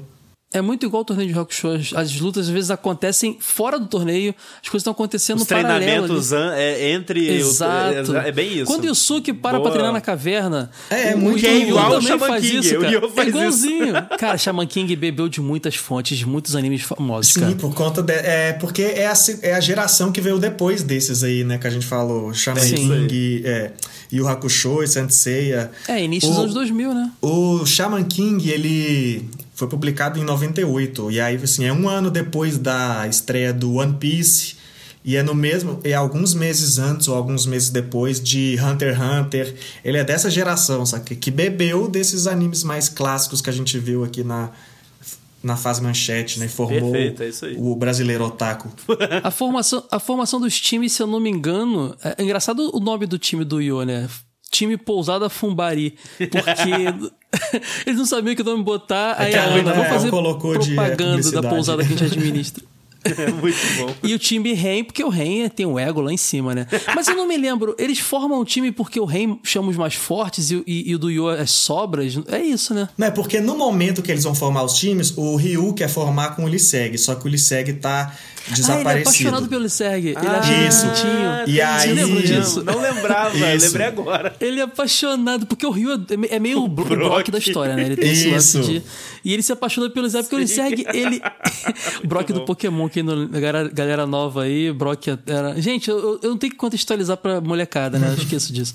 Porque o Lisserg, ele tem esse. Ele, ele traz esse estereótipo de anime daquele personagem mais sensível, às vezes com aparência é, é, é, mais, mais frágil. E, e o Ryu se apaixona por ele, cara. Ele é louco. Não, sei- não sei se nem se é Sim. uma paixão, é uma coisa mais fraterna, talvez, mas ele tá sempre querendo estar perto do, do Lisserg, né? Só que o Lisserg não tá ali na hora pra formar o time. É, então, e aí nesse momento o Chocolove chega e fala: Eu quero formar um time com vocês. Por... O Chocolove que fala: Ó, agora é fase de time. Eu não lembro agora, na verdade, se é ele que fala. E da galera que já tá com time, eu quero formar um time com vocês. E aí o Ryu fala: Eu não vou formar porque eu quero formar com o Liseg. E aí o pessoal vai: Não sei como que a gente se divide então. Aí o Ren fala: Não, eu vou com ele, porque ele, ele é bem forte e eu quero estar no time dos mais fortes. E aí, como o, o Ryu fala que não vai formar um time sem o Liseg, e aí o Horohoro completa esse trio. Só que aí, nisso, o Fausto E quer se juntar ao Yo Yo. também, né? Porque ele fala, ah, tô sozinho, vocês são fortes, quero fazer parte desse trio. Só que eles falam, não, vai ser o Liseg. Aí a Ana fala, não, vai ser o vai ser o Fausto, porque ele é forte e ele é médico, então isso é bom para nossa equipe. Tem uma teoria de que o, o, o criador, o Takei, ele é muito fã do Chocolate, ele é cara, o- porque o Chocolate Não, tem tanto várias que esse é um histórias. dos objetivos da vida primeiro dele, né? aparece Tipo- como um stand-up comedy. ele é um piadista, né, no início. Ele, ele ten- tentava a carreira... Ele aprende com o É. mestre dele a fazer piada. Exatamente. E depois mostra o passado dele e ele era um cara que vivia no gueto, fazia, cometia crimes, era uma coisa meio Shaft, talvez, não sei. Uma coisa meio Black Exploitation, aquela estética é, é, é, de, filme, de filme de ação negro dos anos 70. Uma coisa meio doida, assim, ou meio rapper também. Ele tem várias camadas, cara. E, e depois tem a- o crescimento dele e ficando cada vez mais forte. Eu tenho uma teoria de que o Taki é muito fã do Chocolove. É bem possível por ele aparecer. E ele tem um arco, assim, ele entra, como você falou, como criminoso. Depois ele até tem um arco contra lá. uns golems que, que ele matou o pai da, da Ah. do pessoal, que tem o golem, que é a parte que eu acho mais chata de, Esse golem, inclusive. de Shaman King. go- E esse golem não serve. Por mim, se tirasse isso, não ia fazer Mas é diferença. pra mostrar mais uma, mais uma cultura que envolve xamanismo, porque o golem é, uma, é um ser feito geralmente de pedra ou de qualquer coisa é, inanimada que ganha vida é, através de magia. Isso tem a ver com a cabala, cara, com, com porque você vê que aparece a árvore da cabala. A gente falou disso no episódio de King, Hum. de Evangelion. E eles são meio que é, é, judeus, os, os É, os nomes deles são tal. diferentes mesmo. Exatamente. Então, assim, é... aquele- o Golem é um conceito cab- cabalístico, entendeu? E então eu acho, acho maneiro também. Mais uma cultura popular aí. Com essa explicação e dando valor ao golem, não tem nada que eu não gosto em Shaman King. Eu até gostei desse. desse- Pronto, É tá convencido. É legal, é legal. Mas assim, dando andamento aí na história, depois dessa que rola essa junção dos trios e tudo mais, começa a rolar os combates aqui e ali e tudo mais, aquela coisa toda, nego morre, volta, fica mais poderoso, a espada fica maior. Esse é, é o, é o resumo, é o Cara, que resumo, do resumo resumo. porco, hein, Pedro? Putz, grilo, que preguiça de Não, mas- contar a história, mas tudo bem, vai Mas lá. a intenção não é. Nego morre, volta, É, o espada começo fica ele maior. contou todo detalhado. A hora que Gol. pega a história, Não. deixa pra lá. Vamos só falar. É, É tudo pra fins de entretenimento. E sem spoilers. Eu tô brincando. Tipo, sem spoiler, como, né? ele fala que o cara morre, a espada fica maior, então quer mandar mais spoiler. Só os plot twists da ó, parada. Aí depois, depois que rolam alguns combates e tudo mais, maneiros, etc., a gente vai pro top 4 da, do- dos combates Só dos uma trios coisa que, aí. que eu não sei se você falou. Quando começa essa fase dos trios, é, é que realmente o Hal é apresentado como vilão e a história passa a ser realmente sobre aquele cara misterioso e vilanesco. E já que todos os vilões que apareceram antes agora estão do lado dos heróis, e a história não, não se torna mais somente sobre se tornar o Shaman King, é sobre se tornar o Shaman King, só que tem um cara ali que a gente tem que derrotar. E aí, E nesse contexto, a gente conhece esses né? grupos tal. E aí, no final, esse embate que você vai falar que os, os quatro grupos vencedores passam para essa segunda fase, né? Isso. Cara, a gente não falou de um personagem muito importante quando falamos dos X-Laws, porque tem todos aqueles. É um grupo meio que paramilitar e tudo mais. Tem o Marco, que seria, em teoria, o líder, mas tem a Iron Maiden, né, cara? Nossa, é um que, dos meus personagens que eu mais gosto, assim. Pelo menos que da ela- apresentação ela- dela. Ela é fake, ela era mó fake a história dela, né? É porque não é que ela era fake, ela foi. Assim, era fake, mas ela. Ela foi convencida que ela era especial. Não é que ela mentia, ela acreditava porque enganaram ela, entendeu? Tanto que quando ela descobre que ela realmente não é uma mina sagrada, ela fica meio abalada. Só que aí tudo bem. ela tem um porque- espírito Shamash, que eu nem sei de que cultura esse espírito é. E sei, sei que ela, ela incorporava o Shamash na, naquelas roupas doidas dela, né? E tinha toda a relação com aquele forma de tortura lá medieval chamado Iron Maiden, que era um, uma Tipo um espécie de sarcófago com sarcófago espinhos. cheio de É. espinhos, a pessoa entra e fecha, né? E ela ficava lá E tudo- dentro, tudo- né, cara?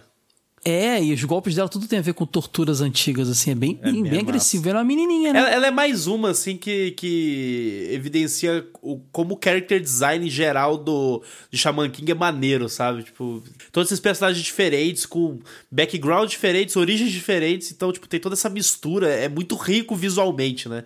E ela é fantástica. Inclusive, eu descobri aqui que Shamash era filho de Sim. Que Ele é é o uma deus- de- deus babilônico, né, da Mesopotâmia- justiça. É, da Mesopotâmia. Que loucura. É, eu, muito mal doideira. Mas é, aí, cara, quando eles descobrem que ela não é escolhida nem nada, meio que a- o, o- meio que os X-Laws vão, vão, vão perdendo a fé.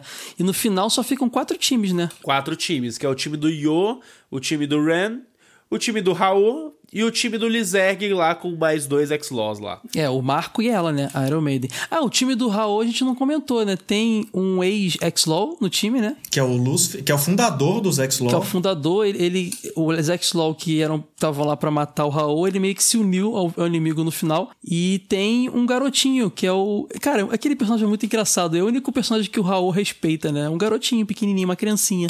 Ou uma menininha, não sei. É um menininho. Bom, e aqui, nessa etapa aqui, a gente já caminha pro final, tanto do anime quanto do mangá, e até aqui já teve bastante, várias, algumas diferenças entre o mangá e o anime, mas agora que fica agressivo, porque o lance é que nessa etapa final, no anime, o Raul fica doidão, ele fica maluco e resolve chutar o pau da barraca em relação ao torneio e chegar uma hora e falar, não, eu vou pegar o grande espírito à força e vou matar todo mundo, e é isso aí. Ele incorpora o vilão, assim, o vilão vilanesco, bigodinho, Mais né? maniqueísta. Tipo, É, o negócio fica maniqueísta, né? Fica hora. maniqueísta é vilão total. por ser. E aí ele vai lá, tenta absorver o grande espírito, a- até, o- até o, o espírito do fogo dele, né? Que é o espírito que ele usa para pro combate. Fica douradão e tudo mais. E a gente rola um, um final bem é, é, anime tradicional. Tipo, o Yo vai enfrentar ele e tudo mais. E ele consegue vencer o Raô depois que ele consegue que o espírito de todas as pessoas se juntam a ele, dão todo, todo mundo com a força da amizade, aí eles acreditam no, no Yo, eh, aí o Yo fica super forte, ele incorpora o Amidamaru numa versão gigante, assim, né? Tipo, ele é, de armadura. Ultraman, né? Fica Ultraman, gigantesco lá. perfeito, perfeito. Nossa, que ele vira, horrível. ele vira o Ultraman, o Amidamaru, e ele ganha do. O do... PH não conhece o final, né, do anime. Eu tá não faço agora. ideia. Eu tô descobrindo agora que isso Fica acontece. Assim, não é o tão Abdamaru diferente, na verdade. lutando contra o espírito do fogo gigante. E aí o Nossa. Amidamaru dá uma fatiada, um fatiou passou no, no espírito do fogo. Mas assim, eu tô, assim, eu achei até bem mais parecido do que eu achei no geral, do que eu achei que poderia ser. Mas Cara, essa coisa de luta gigante eu achei isso Mas eles não têm o lance dos elementais, não, não, tem não nada tem disso, cara. Isso, cara, encerra de um jeito, tipo, shonen padrão, a- aquela. A, a lição sobre amizade, sobre o trabalho em equipe, sabe? Sobre a importância dos amigos e tudo mais. É, não, essa é a mensagem de Shaman King mesmo. E passando para o lado do final do mangá, aí, cara, é outro rolê. Porque quando, quando tem esse momento do top 4, basicamente é: ah, os quatro times vão lutar. Na hora da, da- dessa semifinal, quando os times vão se enfrentar, o que rola é o seguinte: eles têm que ir para um continente secreto de Mu, que fica Isso. debaixo da água, é onde eles Exato. vão, vão se enfrentar. Só que aí, o lance é que o time Yo, o time Rei e o time dos X-Law, eles sabem que eles não têm como ganhar do Raul, porque o Raul é forte demais. Então o que acontece é, eles desistem do torneio, num plano deles, porque a partir do momento que eles desistissem, o Raul seria tipo, ok, você é o vencedor, você vai ser o, o, o escolhido para receber o Grande Espírito.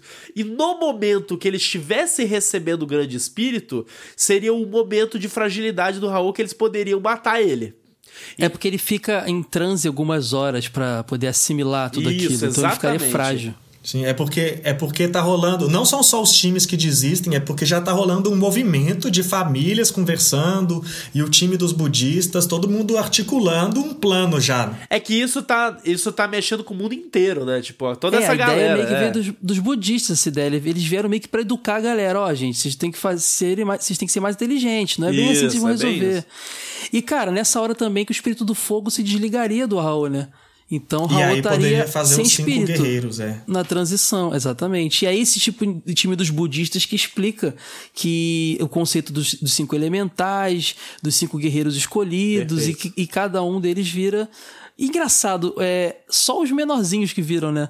Os dois adultão lá, o Ryu e o, e o, e o Fausto ficou de fora, né? Achei legal. E cada um com uma cor de cabelo. É o verde, é o azul, parece Super Sentai. É, porque é muito Sentai, né, no fim das O contas. azul, o verde. É muito, cara. Não, pois é, cara, esse é o momento que, tipo, que, óbvio, né, no anime nem passa sequer perto de- dessa, dessa trama, mas aí, é, como o PH falou mais cedo, a gente entra em 12 casos do Zodíaco aqui, porque os oficiais da tribo Pati, eles são obrigados a defender o Raul, porque ele, Sim. ele, ele, em tese, né, tipo, ele ganhou o torneio pelo meio legal, De forma justa. de forma justa.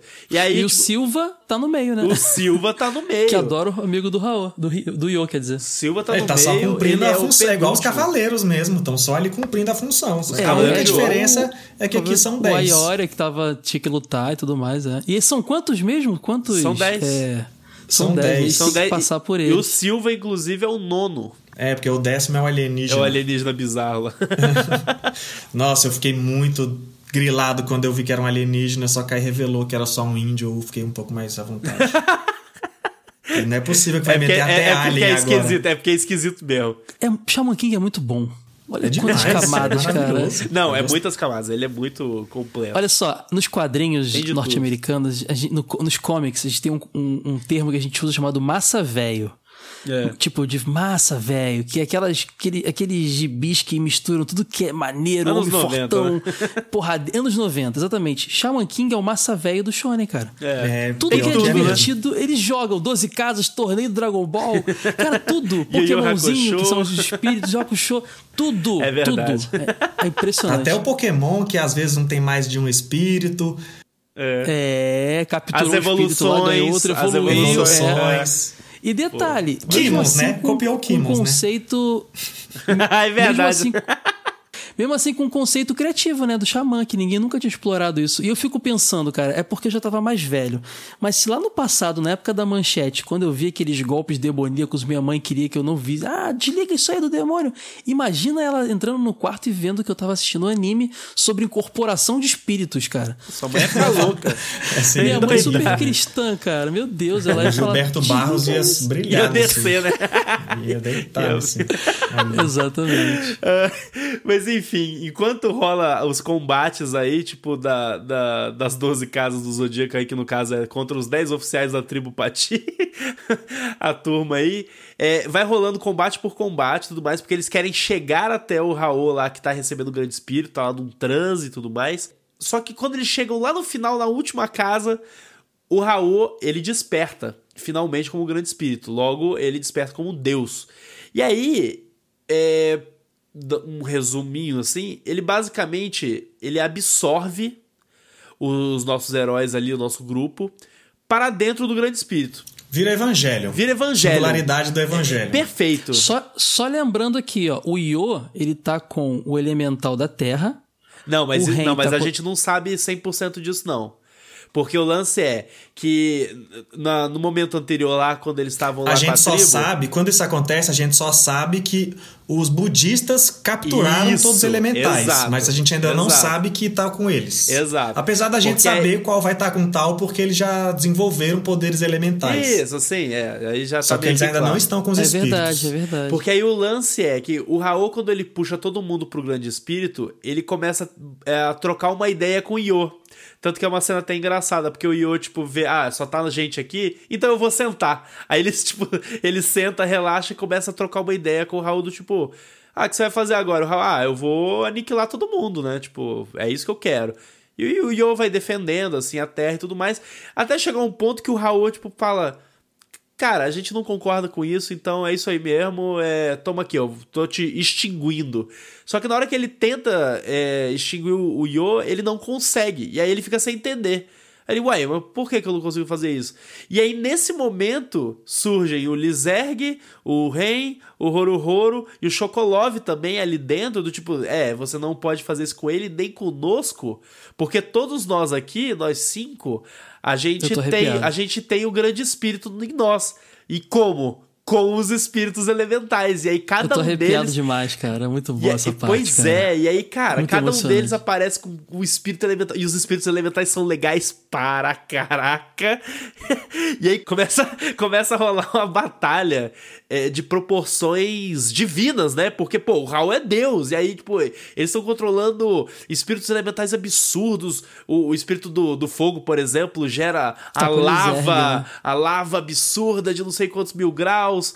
E aí o, o, o Raul lutando contra eles é tipo. é, eu controlo o sol. Eu controlo. Ele controla o universo. O universo. O buraco negro. é. Tipo, é bizarro. E, não, e detalhe, né? Ele cria uma personificação, um oversoul do grande espírito. Só que eles, só que todo mundo vai conseguindo sobreviver, porque dentro do grande espírito não é só sobre o poder xamânico, Exato. e sim sobre a força de vontade. E aí Então, enquanto eles tiverem força de vontade, eles ficam vivos. Eu acho importante mencionar quem fica com qual espírito, cara, porque é muito. representa muito da personalidade de cada um. Porque o Yo é o espírito da terra, o Ren do trovão, faz muito sentido. O Chocolov é da, do vento, o Horohoro é do da água, já que ele controla gelo e tal, e o Lizerg é o do fogo, né, Isso. cara? E tu- tem muito a e é o espírito do fogo que era do Raul. Tem muito, a- muito diz muito sobre a personalidade, personalidade de cada um. Agora, uma dúvida, eu li esse final é, depois procurando os Kazembans na internet e tal. Esse final ainda tá na versão que a gente recebeu no Brasil ou já é o final exclusivo? Não, não, Esse momento calma. já é o É final. porque- esse final é só exclusivo. É exclusivo. Porque o finalzinho, assim, o que acontece depois disso, que começa a rolar essa batalha, até chegar um ponto lá que vem o Manta num trem. Aparecem todos os personagens do Todos. mangá hum, aparecem ali no Grande Espírito. e se reúnem. 100% dos personagens do mangá que apareceram em algum momento. Espírito que teve relevância no primeiro capítulo aparece é. aqui. Porque o lance é que, tipo, é o coração de todo mundo que tá ali dentro do grande espírito. E eles estão lá pra convencer o Raul de que, tipo, cara, não. Pra que Dá mais uma a chance pra humanidade, gente. pô? Pra que extinguir a humanidade, É muito irmão? final de Evangelho E- isso. e cara. aí- é o- muito, muito. E aí ele só consegue se convencer na hora que chega a mãe dele. A mãe do Raul aparece, que é uma pessoa. No fim, precisou tomar uma bronquinha da mãe. pra- É. Não, mas o, o que é maneiro da, da bronquinha é que, tipo, fazia parte do histórico da Raul, do Raul o lance da busca pela mãe dele, né? Que ele nunca conseguiu descobrir o que que era.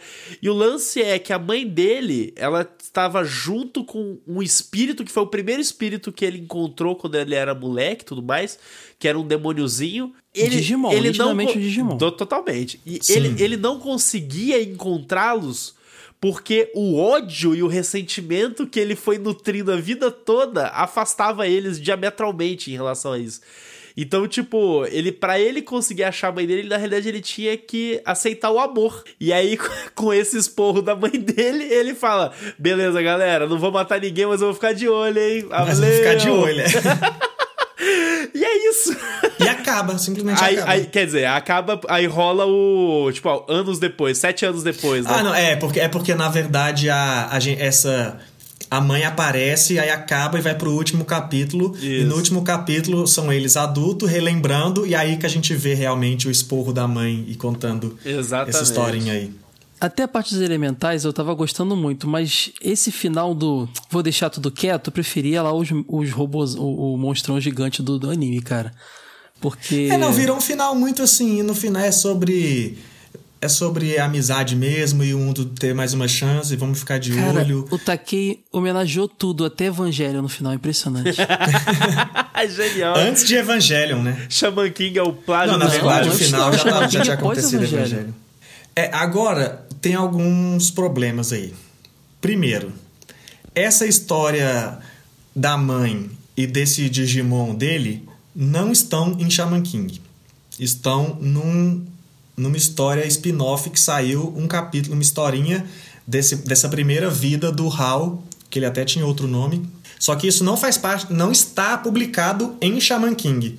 Então é um pouco problemático se você ler só a obra, né? Não fica claro, que, né? Que não fica tão claro. E outra coisa, quando saiu o mangá no Japão, e assim, todas as edições que saíram no mundo, inclusive aqui, saiu aqui no Brasil, essa história ela vai até o capítulo 300. Essa história que a gente narrou aqui, Lobato explicou tudinho. Só que, na verdade, o mangá ele só foi publicado até o, o capítulo 285. É simplesmente durante essa saga que a gente chama, fez brincadeira com a saga das 12 casas simplesmente no meio da saga acaba. É, Não tem final. Não é nem tipo. A gente fez a comparação com o Evangelion. Não é nem igual ao final do anime do Evangelion que amarraram de algum jeito qualquer para depois explicar no filme.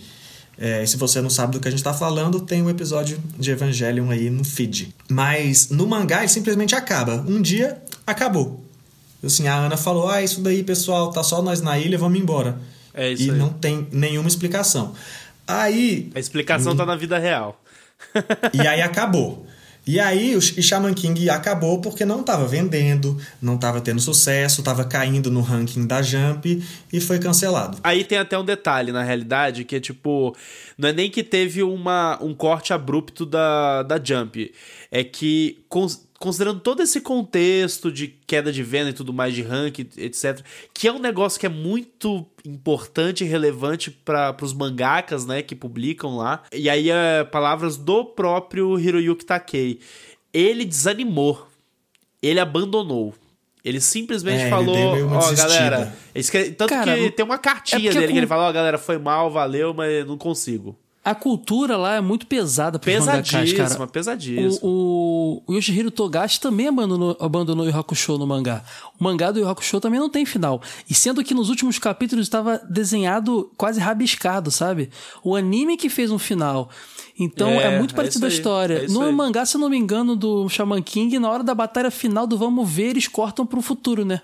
Tá tudo bem, ficou tudo bem. Só não explica por que, que Não, aconteceu o isso. mangá, o mangá ele, ele simplesmente acaba com essa cena da, da Ana aí, que o, que o PH narrou, saca? Tipo, ele termina simplesmente do nada. O que, pra mim, É, que não, sabia existe disso. nada mesmo. Não existe nada. Tanto que eu, que fiquei, que li na época, não sabia que isso acontecia, fiquei frustradíssimo. Porque o Isso mangá tava. muito, porque o cara. mangá tava indo naquele pique absurdo e. Ah, caralho, dá aquele corte. Só que É o- tão pesado pros mangakas que hoje Hiro Togashi tá até hoje fazendo o Hunter x Hunter, cara. Não consegue seguir, entendeu? Os hiatos é, absurdos. Os caras. É, É porque, assim, não conseguem né, continuar. até fazendo uma reflexão sobre isso aqui, que eu acho bacana, né, já que a gente tocou nesse assunto. Ser mangaka no Japão, desenhar mangá, é, principalmente publicando numa revista grande como a Shonen Jump, envolve uma performance, né, praticamente, porque é, o, o mangaka, ele tá ali na, no trabalho junto ao editor dele, entregando os produtos ali, os capítulos semanalmente, tudo mais sendo publicado. E ele é o tempo inteiro semanalmente avaliado pelo público nos rankings da- da- das revistas. Então, é, é com isso, esses rankings eles servem como termômetro do que que tá empolgando o público ou não. Então, o autor, ele tem aquela acaba tendo a, a liberdade criativa, sabe? Totalmente modelada pro mercado ali, porque o editor tá em cima, ó, a- aquela semana deu certo, é porque teve um personagem novo, legal, então as pessoas gostaram daquele personagem. Não, tem que fazer um capítulo que, tem, que mostra esse personagem. Tipo, isso vai sendo modelado. E, cara, é estressante demais, né, cara? Para pra É pensar. por isso que o Masami Kurumada, ele deixa outras pessoas escreverem Cavaleiro do Zodíaco, outras obras, entendeu? Porque ele não dá conta. De tudo, E, né? e só que a, a Shueisha pede, sabe? Vende. Ou seja, qual editora for, porque ele escreve para várias editoras. Então, é, ele deixa outras pessoas. Mas tem, tem mangaka que não abre mão, né? Pois é. Não, e, e o, no caso do Takei, afetou demais ele, assim. Tipo, isso tem entrevistas dele. Eu vou deixar no link da descrição aqui é, de, um, de uma entrevista muito legal é, de um canal chama Arquipel, que inclusive fica uma recomendação aí pra galera. É um canal que tem várias, várias, várias, várias entrevistas com vários mangakas maneiros. E o do Hiroyuki Takei é muito legal. E eles falam em um determinado momento é, dessa situação, do, do, sentimento dele, sabe? Que ele sentia falta de energia, ele não tava. Ele, ele se sente deslocado nesse mundo de mangá, saca? Ele fala, cara, não é para mim. É, e principalmente tendo conhecido o Oda, que é um cara que, tipo, dominou isso. Junto com o Eiichiro Oda lá, que é o, o mangaka de, de One Piece, eles dois foram assistentes do Nobuhiro Atsuki, ah, cara. Isso aí, no, é isso aí. No, no, Samurai X. Os dois estavam envolvidos. Olha a escola do cara. Tudo a gente sabe que o Nobuhiro tem vários problemas, é muito polêmico aí. O cara foi, se envolveu com, com histórias aí de, de, de pedofilia, pedofilia né? e é. tal. Mas a obra em si foi uma obra muito popular. Então o cara tava trabalhando num projeto grande junto com o foda, né, cara? É o cara aí. tinha experiência, né? Antes de Shaman King. Não, cara, ele conviveu com essas pessoas de perto, esses caras que são enormes, né? Então. Sim. Pois é. Mas enfim, é uma pena, mas isso aconteceu, né? Só que aí, cinco anos depois, foi que, tipo, rolou um convite para ele. É, é, ia ser lançado o Kanzenban, né? Uma edição definitiva e tudo mais. E ele mesmo chegou e falou: Não, eu quero agora fazer um final legal, eu quero encerrar direito, sabe? Tipo, meio que quero fechar esse Retorno capítulo na minha vida. Aquela banda que brigou. É, aí, exato. Vamos fazer uma turnê aí de reunion, vamos? Real. Não, tipo isso. e aí foi o que ele fez, sabe? E aí ele deu esse encerramento mais digno aí.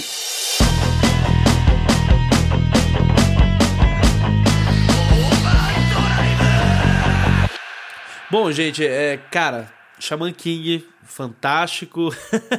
Acho que a gente se empolgou bastante aqui, falamos de muita coisa, porque, cara, esse é um anime que, que tem muitos elementos, os personagens, o, os espíritos, toda essa história bacana. Uh, o Hiroyuki Takei, né, é uma personalidade interessante é, e tudo mais. E até, tipo, antes da gente finalizar, um negócio que a gente não falou, e eu queria até perguntar para vocês Gente, eu amava a música de abertura em português do, do, do, do Shaman King. Vocês gostavam também? É que ele começava Desconheço. Com... Ele vai Não faço ideia que música é essa.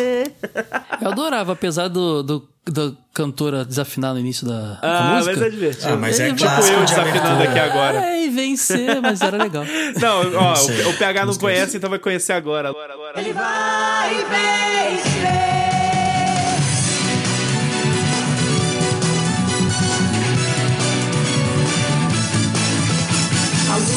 Se apaga na terra e no céu. Uma estrela brilha em cada um de nós. A vida nunca acaba se o sonho existir. Uma estrela morre e outra toma o seu lugar. O herói que crê na luz do bem,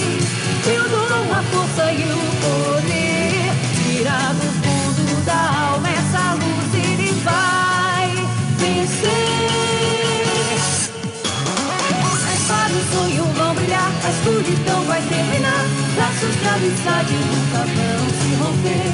A espada e o sonho vão brilhar, a escuridão vai terminar. Um herói vai renascer. A espada e o sonho vão brilhar, a escuridão vai terminar. Um herói vai renascer. O herói que crê na luz.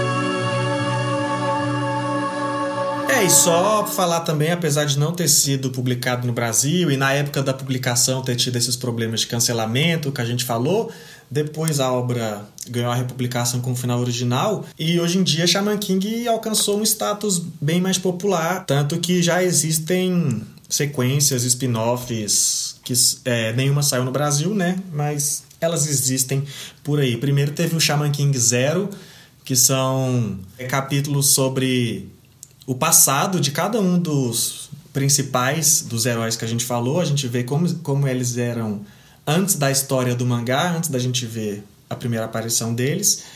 Teve também o Shaman King Flowers, porque que é sobre a filha do Io com a Ana, que a gente chega a ver no último capítulo do, do final real da republicação e aí tem o Shaman King Flowers que conta a história dela. Só que o Shaman King Flowers foi acabou sendo cancelado, sendo interrompido, só que aí ele continuou como Shaman King Superstar, que é a continuação da continuação. E atualmente tem também o Shaman King Red Crimson, que é a história da irmã do Ren, do, do Ren com o espírito dela. E esse nem é desenhado pelo Takei, não, é por um outro artista. Só que são outras obras que surgiram aí de Shaman King. E não só isso, como até tem alguns animes que a gente falou aqui das diferenças de anime e mangá. E tem alguns casos clássicos de animes que ganharam remake por causa disso. Por exemplo, o Fullmetal Alchemist depois lançou o Brotherhood, fiel ao anime. O Hunter x Hunter, que a gente até mencionou aqui, também tem duas versões por conta dessa diferenciação. E muita gente espera que o Shaman King tenha uma nova versão também, um remake para contar essa história completa, é, fiel ao mangá. E já chegaram a rolar propostas é, reais pro Takei. É, ele já negou, só que ele, né? ele não quis, porque não pode trazer os dubladores e a trilha sonora original. E o que eu acho um preciosismo que a gente não precisava ter nesse momento, mas ele parece que tem esse carinho aí pra é, obra. Pois é.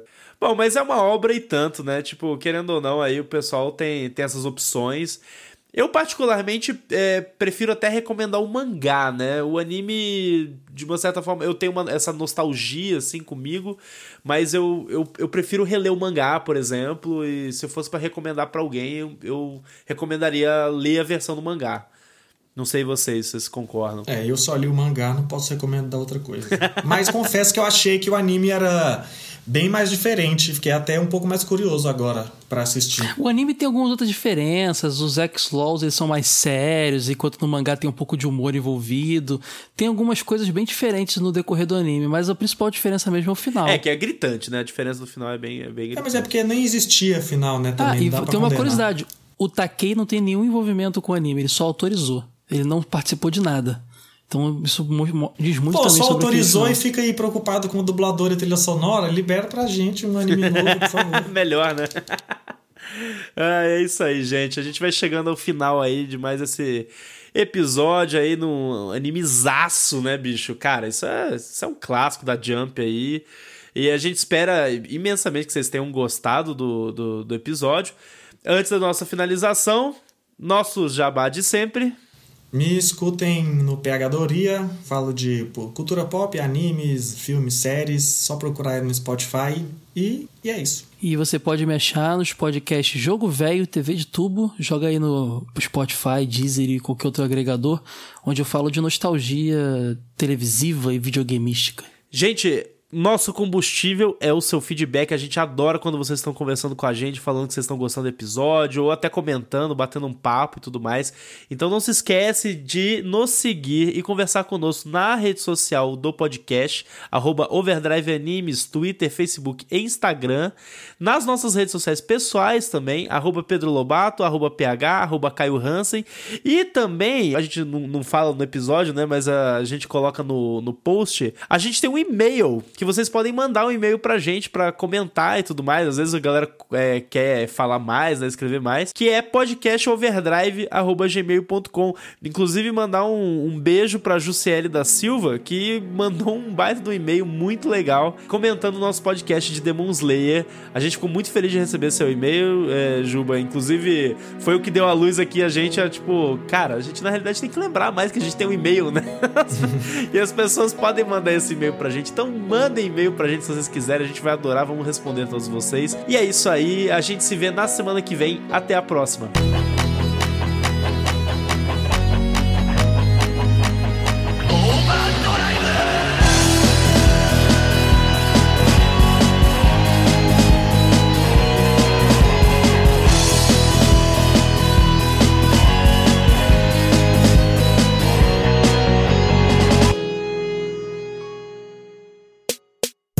Podcast é produzido e editado pela Elis Studios.